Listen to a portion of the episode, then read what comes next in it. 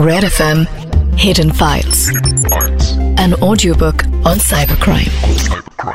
अमित दुबे के साथ red F पर मैं हूँ आरजे रौनक और मेरे साथ हैं साइबर एक्सपर्ट अमित दुबे जी आप सुनना शुरू कर चुके हैं इंडिया का पहला साइबर क्राइम रेडियो शो जिसका नाम है हिडन फाइल्स और शो शुरू करने से पहले कुछ आंकड़े मैं आपके सामने, कुछ फिगर्स मैं आपके सामने रखना चाहूँगा 2011 2011 से 2014 2014 तक, ये वो तीन साल थे जिसमें इंडिया में साइबर क्राइम केसेस 300 परसेंट तक के बढ़ गए थे।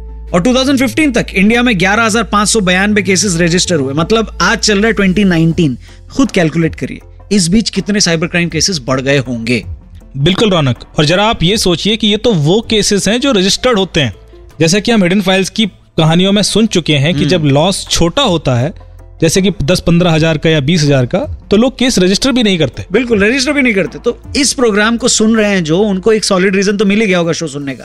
मतलब एंटरटेनमेंट तो है ही साइबर टिप्स भी हैं एक्सपर्ट एडवाइस भी हैं और हाँ इन सब के ऊपर है आज की वो रियल लाइफ साइबर स्टोरीज जिनको सॉल्व करने वाले अमित दुबे जी खुद मेरे सामने बैठे हुए हैं। तो अमित जी आज की कहानी क्या है और किस चीज़ के बारे में?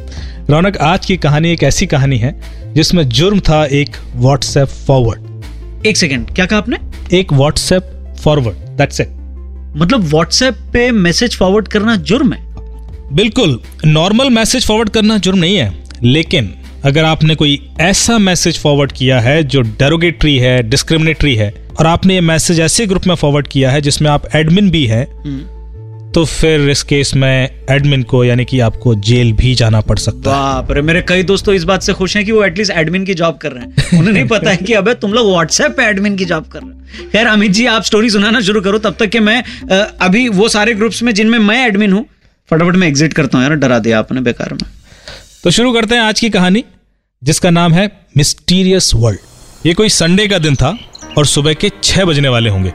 जब मेरी वाइफ कुमुद ने मेरी रजाई खींचते हुए मुझे उठाया। अरे जाओ तुम्हें दौड़ने जाना है। कुमुद की आवाज़ ने सारी नींद उड़ा दी थी। हमारा एक रनिंग ग्रुप है और उसके मेंबर्स मेरे दोस्त AT Robin Krishna ji Chhaya R K M Seema Manisha Preeti ये सारे लोग हैं और ये सारे के सारे क्रेजी रनर्स हैं। इन सब में मैं सबसे बड़ा आलसी हूँ और आज हमारा प्लान करीब आठ दस किलोमीटर दौड़ने का था। मैंने ऐसे ही मुँह धोया जूते पहने और कुछ सोच के मैंने अपना मोबाइल भी अपने साथ ले लिया। एटी ने दौड़ते हुए कहा, अरे वो वीडियो देखा है कल? कृष्ण जी ने रिस्पॉन्स दिया it's shocking how can somebody do that इससे पहले कि कोई और राय आए, मैंने उन्हें बताया कि वो वीडियो फेक और मॉफ्ड है। प्रीति ने जानना चाहा कि मुझे कैसे पता चला कि वो वीडियो फेक है? मैंने उससे कहा, अरे, सीमा से पूछ लो। वो कंफर्म कर देगी, वो तो जर्नलिस्ट है ना? और वीडियो की ऑथेंटिसिटी तो थोड़े बहुत गूगल से कोई भी चेक कर सकता है। सुबह के करीब पौने सात बज रहे होंगे। मैं रोड पर पसीने से लथपथ घर की ओर वापसी कर रहा था कि तभी मेरा फ़ोन बजा। खुशबू जैन मैंने नंबर देखा। इतनी सुबह सुबह फ़ोन? ये नॉर्मल नहीं था। खुशबू जैन एक रिनाउंड सुप्रीम कोर्ट लॉयर है। मैंने फ़ोन उठाया और आवाज़ आई। Sorry to bother you early morning but तुम्हारी हेल्प चाहिए। मुझे लगा कुछ सीरियस ही रहा होगा। तो मैंने पूछा क्या हुआ? खुशबू ने बताया कि एक सेक्शन 67 का केस है। यहाँ मैं आपको बता दूँ कि सेक्शन 67 के केस का मतलब कि किसी ने कोई अनलॉफुल या ऑप्शन मटेरियल सोशल मीडिया पर सर्कुलेट किया है as per information technology act किसी व्हाट्सएप ग्रुप में एक ऑफेंसिव कंटेंट भेजा गया जिसके खिलाफ एक ग्रुप मेंबर ने कंप्लेन की है। Police has arrested the WhatsApp group admin और उसको अब बेल भी नहीं मिल रही है। मैंने कहा मैं कैसे मदद कर सकता हूँ? मुझे लगता है my client is not guilty उसने कुछ नहीं किया पर हमें क्लियर एविडेंस चाहिए जो ये सब साबित कर सके। मैंने पूछा क्या कंटेंट भेजा गया है? खुशबू ने बताया कि कुछ हेट कंटेंट है अगेंस्ट ए कम्युनिटी मैंने खुशबू से पूछा कि उनको क्यों ऐसा लगता है कि उनका क्लाइंट निर्दोष है? खुशबू ने बताया कि वो तरह तरह के लोगों से डील करती है और बहुत चालाक लोग भी देखे हैं। वो सेंस कर लेती है कि सामने वाला झूठ बोल रहा है या सच? मुझे खुशबू के भरोसे पर भरोसा था। मैंने उससे कहा कि मुझे अपने क्लाइंट्स के सोशल मीडिया हैंडल्स भेजो और जिस ग्रुप में ये भेजे गए हैं, उस ग्रुप के किसी और मेंबर का मोबाइल फ़ोन नंबर भी चाहिए। थोड़ी देर बाद अनुभव प्रकाश नाम के आदमी के सारे सोशल मीडिया हैंडल्स मेरे पास थे। मैंने एक सोशल मीडिया एनालिटिक टूल के थ्रू सिर्फ़ उसका सेंटिमेंट एनालिसिस किया। इस तरह के टूल से एनालिसिस करने पर काफ़ी हद तक हमें किसी के मेंटल स्टेट का एनालिसिस पता पड़ जाता है। जैसे कि अगर कोई बहुत डिप्रेस्ड है या गुस्से में रहता है, या if he writes to often to hurt someone और if he is a balanced guy उसकी पॉलिटिकल इंक्लिनेशन भी पता पड़ जाती है कुछ हद तक। सोशल मीडिया एनालिसिस के बाद यह तो साफ़ था कि अनुभव के रिएक्शन किसी भी समय बहुत हार्श या एग्रेसिव नहीं रहे। वो काफ़ी बैलेंस्ड ओपिनियन का इंसान लग रहा था। मैंने खुशबू को फ़ोन लगाया और कहा, शायद तुम्हारा कहना ठीक है। उसका सोशल मीडिया सेंटिमेंट एनालिसिस तो यही कह रहा है। मैं उससे एक बार मिलना चाहूँगा। अगले दिन मैं और खुशबू अनुभव से मिलने के लिए जेल गए। मैंने अनुभव से पूछा कि, क्या ये गलती से मैसेज गया है तुम्हारे अकाउंट से? अनुभव ने जवाब दिया ये मैसेज मैंने नहीं भेजा है। मैंने कहा मतलब जिस वक्त ये मैसेज भेजा गया तो तुम्हारा फ़ोन किसी और के पास था? नहीं मेरे ही पास था। मैं हैरान था।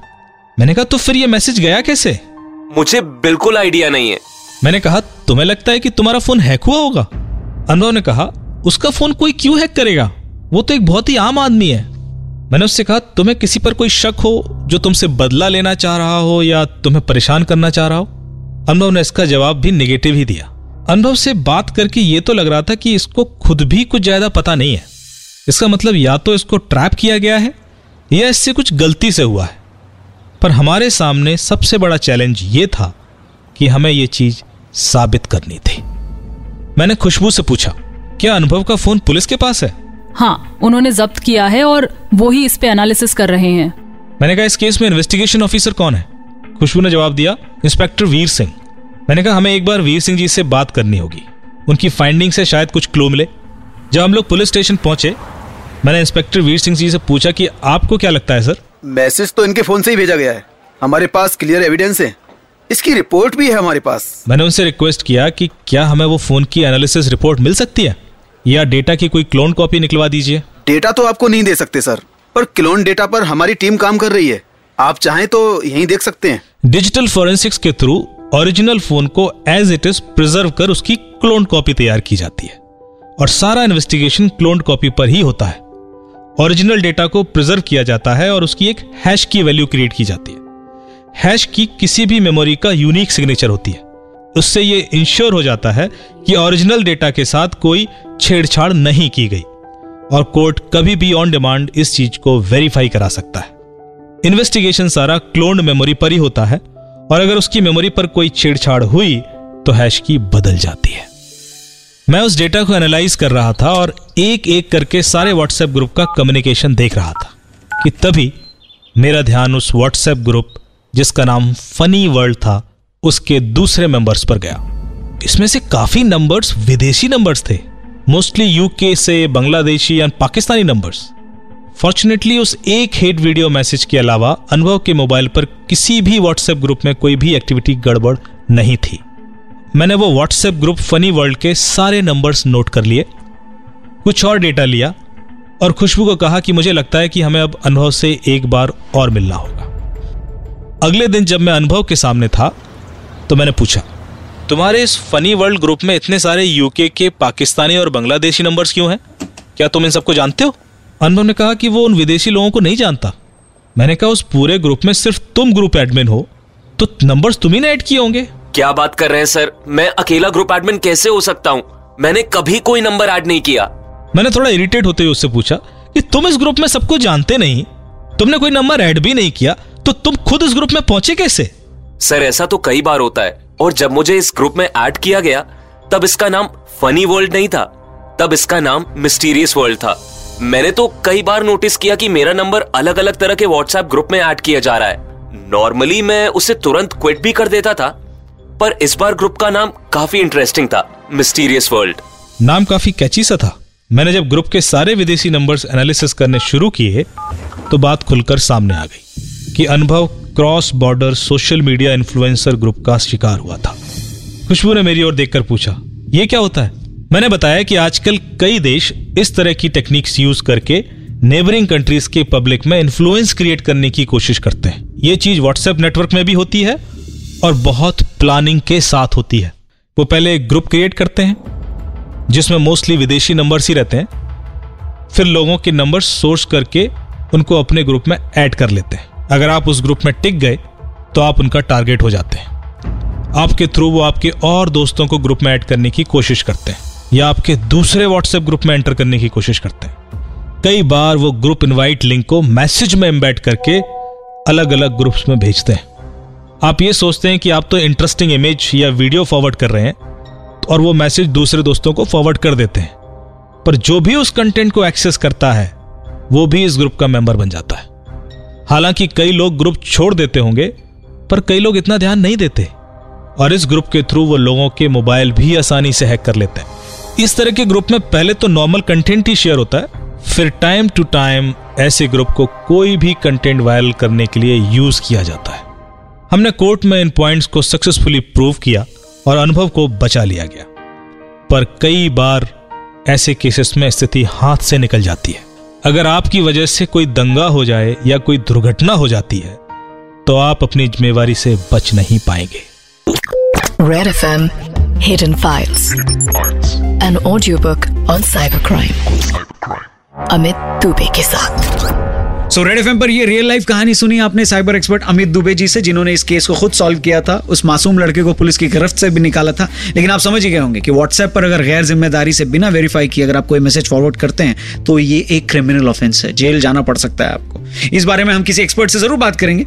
आप तब तक कुछ सुपर हिट गाने सुनिए। मैं आरजे रौनक और मेरे साथ साइबर एक्सपर्ट अमित दुबे जी बस थोड़ी देर में वापस आएँगे और बात करेंगे एस एम हॉक्स यानी सोशल मीडिया हॉक्स का एक बहुत ही पॉपुलर ट्विटर अकाउंट है, जो फेक न्यूज़ बर्स्ट करता है। उसके पंकज जैन जी हमारे साथ होने वाले हैं। आप कहीं मत जाइएगा, सुनते रहिए Red F M hidden files बजाते रहो।